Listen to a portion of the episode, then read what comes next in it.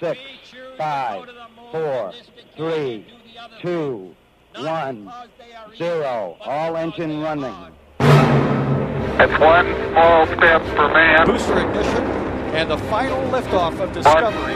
giant leap for mankind.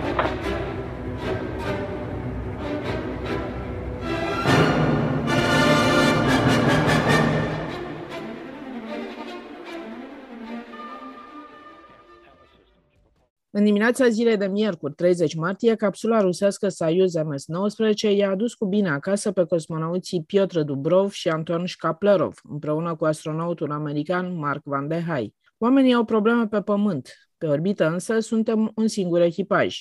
Cred că ISS este un simbol al prieteniei și colaborării, un simbol al viitoarei explorării a spațiului, a declarat Anton Shkaplerov în timpul ceremoniei de transfer a atribuțiilor de comandant al stației către americanul Thomas Marshburn. Telescopul spațial Hubble a reușit să surprindă într-una din imaginile sale cea mai îndepărtată stea observată până acum. Steaua are o vârstă de 12,9 miliarde de ani, ceea ce înseamnă că a apărut când vârsta Universului era mai mică de un miliard de ani. Studiul a fost publicat recent în revista Nature. NASA dorește un al doilea lander lunar pentru viitoarele misiuni Artemis. Agenția Spațială Americană a decis să lanseze o nouă competiție privind un al doilea lander lunar, care ar urma să fie folosit în misiunile Artemis 5 și Artemis 6. În anul 2027 este planificat proiectul de asamblare a stației spațiale Gateway, aflată pe orbita Lunii. Buletinul Cosmic poate fi urmărit în varianta integrală pe pagina radioromaniacultural.ro sau pe orice platformă podcast. Ca în fiecare vineri, comentăm cele mai importante evenimente petrecute în spațiul cosmic cu Claudiu Tănăselia, autorul site-ului parsec.ro. Bine te-am regăsit, Claudiu! Bine v-am găsit! Începem cu cea mai așteptată știre a ultimelor săptămâni și anume reîntoarcerea acasă a echipei mixte ruso-americane. Piotr Dubrov și Anton Shkaplerov împreună cu astronautul american Mark Van de Hai. Când uh, miercuri 30 martie, capsula rusească Soyuz MS-19 i-a adus cu bine acasă după 355 de zile petrecute pe orbită. Capsula a aterizat undeva în Kazahstan, de unde cosmonauții ruși au plecat către Moscova, iar americanul a fost preluat de un avion cu care a plecat în Statele Unite. Destul de repede, aș spune, dacă mă gândesc gândesc că planul inițial era ca Mark Van de Hai să mai stea câteva zile în recuperare înaintea unui zbor atât de lung către casă. Da, s-a încheiat o etapă destul de delicată în contextul actual, uh, referitor la Stația Spațială Internațională, Însă, așa cum a spus NASA, iată că Roscosmos a dat dovadă de profesionalism, de seriozitate și s-a comportat exemplar în ceea ce privește recuperarea celor trei uh, astronauți. Mark Van de Hai, într-adevăr, a zburat uh, la Houston fără probleme uh, și ce mă face pe mine să fiu optimist din acest punct de vedere este faptul că, spre deosebire de zilele trecute, de această dată, în toată transmisiunea directă care a acoperit această revenire pe pământ a celor trei, nu am văzut niciun simbol din acesta care să ne aducă aminte de propaganda războiului din Rusia, iar asta mă face să cred că, de fapt, Rusia dorește să continue colaborarea în acest proiect al Stației Spațiale Internaționale.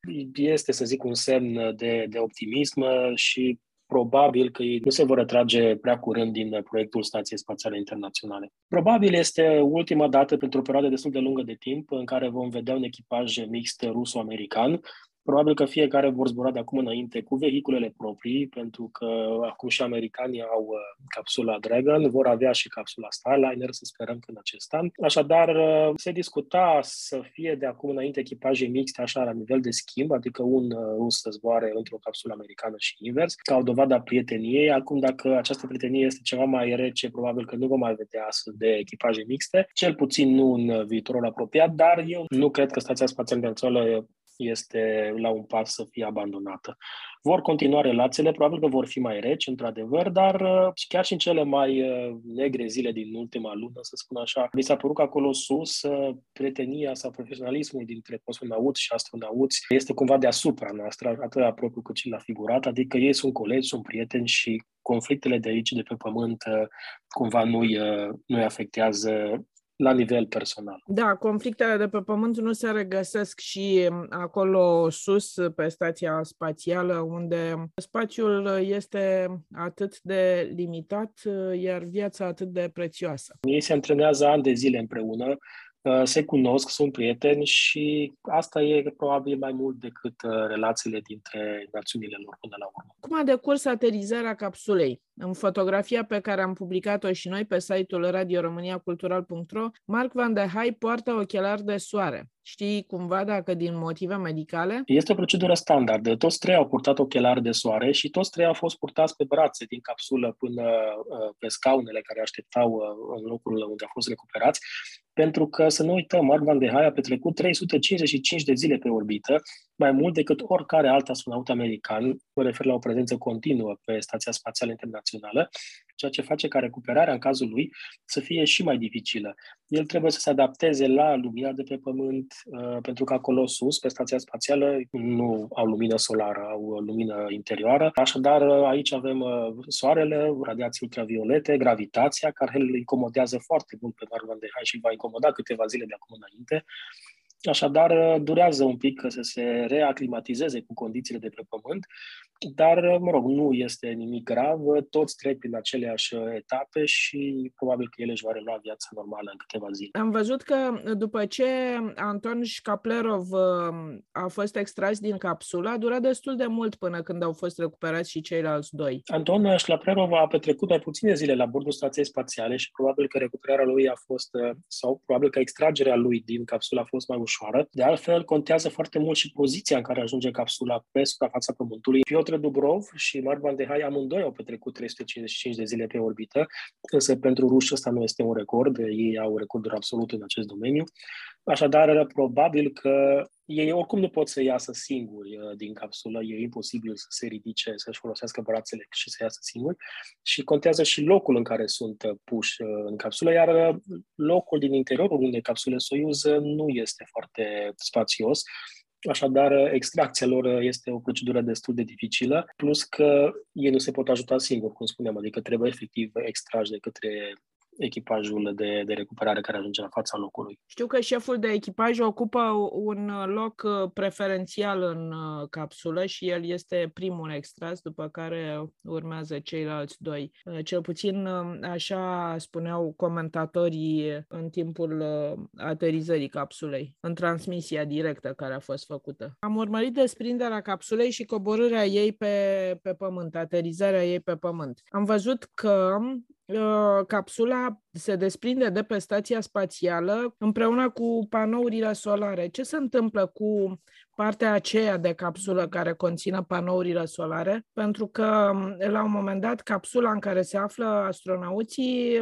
coboară pe cont propriu în atmosferă și se, la un moment dat se deschide o parașută și în fine, până la final călătorește vreo 10 minute prin atmosferă, după care ajunge pe pământ, atinge pământul. Ce se întâmplă cu partea aceea, cu panourile solare? După desprinderea de Stația Spațială Internațională, capsula Soyuz execută o manevră de frânare, adică de scăderea vitezei și practic din acel moment ea este pusă pe traiectoria spre Kazakhstan, spre locul unde trebuie să, să aterizeze. După ce motoarele își fac treaba și frânează capsula suficient de mult încât capsula să nu mai fie înscrisă pe orbită, ci să fie înscrisă pe o traiectorie balistică, adică uh, să ajungă exact unde trebuie să, să ajungă.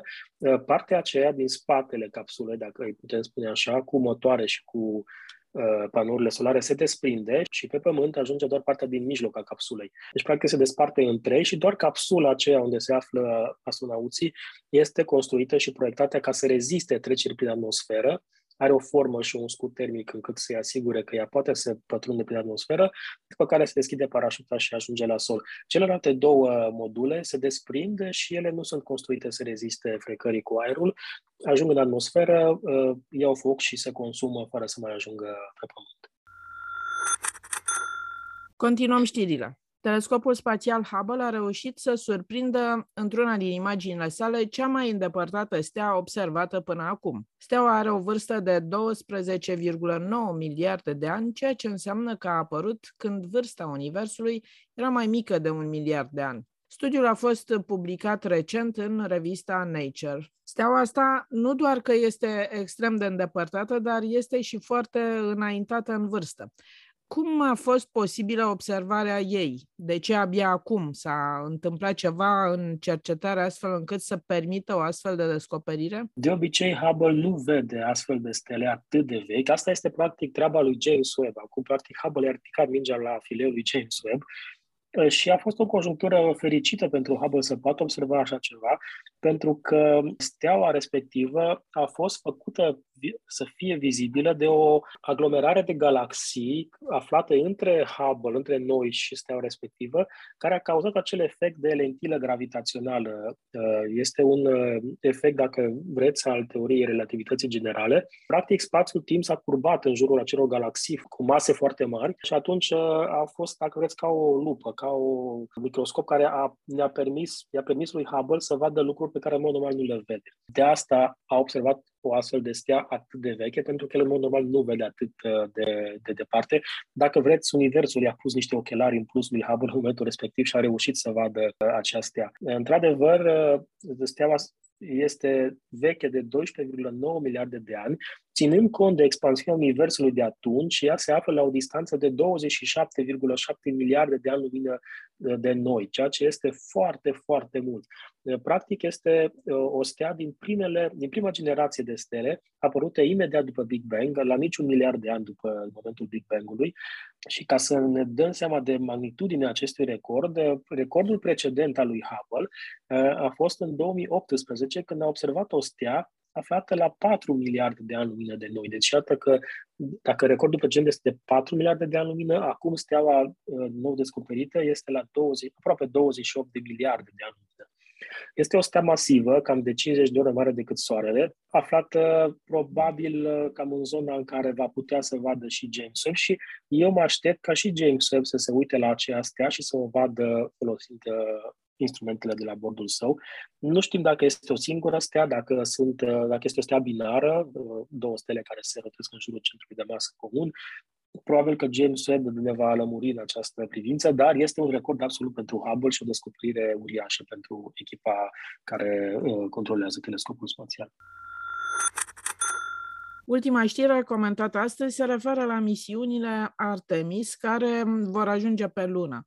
NASA a lansat o nouă competiție pentru construirea unui lander care să coboare pe suprafața lunii. Anul trecut, Agenția Spațială Americană a acordat companiei SpaceX un contract de 2,89 miliarde de dolari pentru dezvoltarea unui lander lunar derivat din racheta Starship și acum, iată, dorește un al doilea lander. Misiunile Artemis în număr de șase urmează ca la final să readucă echipaje umane pe satelitul natural al Pământului.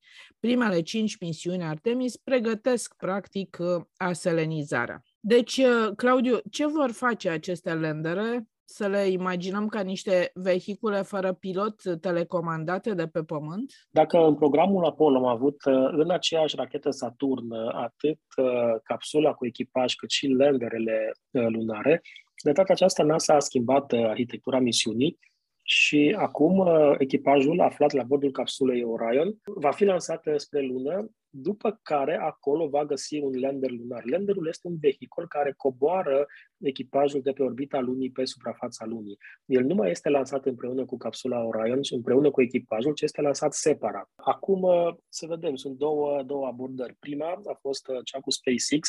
Anul trecut, uh, bugetul NASA nu era atât de mare pentru acest program și atunci, pentru că SpaceX a venit cu cea mai mică sumă, sub 3 miliarde de dolari, imediat NASA i-a acordat contractul lui SpaceX. E bine, Jeff Bezos uh, s-a supărat pentru că el consideră că a venit cu o propunere tehnică superioară celor de la SpaceX, însă mai scumpă și atunci a acționat în judecat, a acționat în instanță Agenția Spațială Americană. Instanța însă a dat câștig de cauză Agenției Spațiale și NASA a continuat colaborarea cu SpaceX. SpaceX însă va face acest lander lunar derivat din, din racheta lor Spaceship, însă în arhitectura noului program Artemis, NASA dorește să aibă o stație spațială în jurul lunii, acea Gateway de care, de care spuneam. E bine, Gateway nu va fi gata pentru misiunea Artemis 3. Artemis 3 urmează să aibă loc în 2025 iar gateway nu va fi uh, utilizabilă până în 2025. De aceea avem nevoie de o metodă prin care acei astronauți trimiși cu Artemis 3 să ajungă cumva pe suprafața lunii, pentru că ei nu pot să ajungă acolo cu capsula Orion de care spuneam. Ei pot să ajungă până pe orbita lunii cu capsula Orion și să se întoarcă de pe lună înapoi pe Pământ. Și avem nevoie de acea parte intermediară dintre orbita lunii și suprafață. SpaceX furnizează această, acest lander în 2025 pentru ca astronauții să poată coborâ pe lună. Deci, practic, capsula Orion va îndoca cu uh, acest lander Landerul îi va duce pe suprafață, își termină treaba acolo, ajung din nou pe orbita lunii și se întorc pe Pământ. Însă, acest lander de la SpaceX nu este adaptat să funcționeze cu stația spațială Gateway.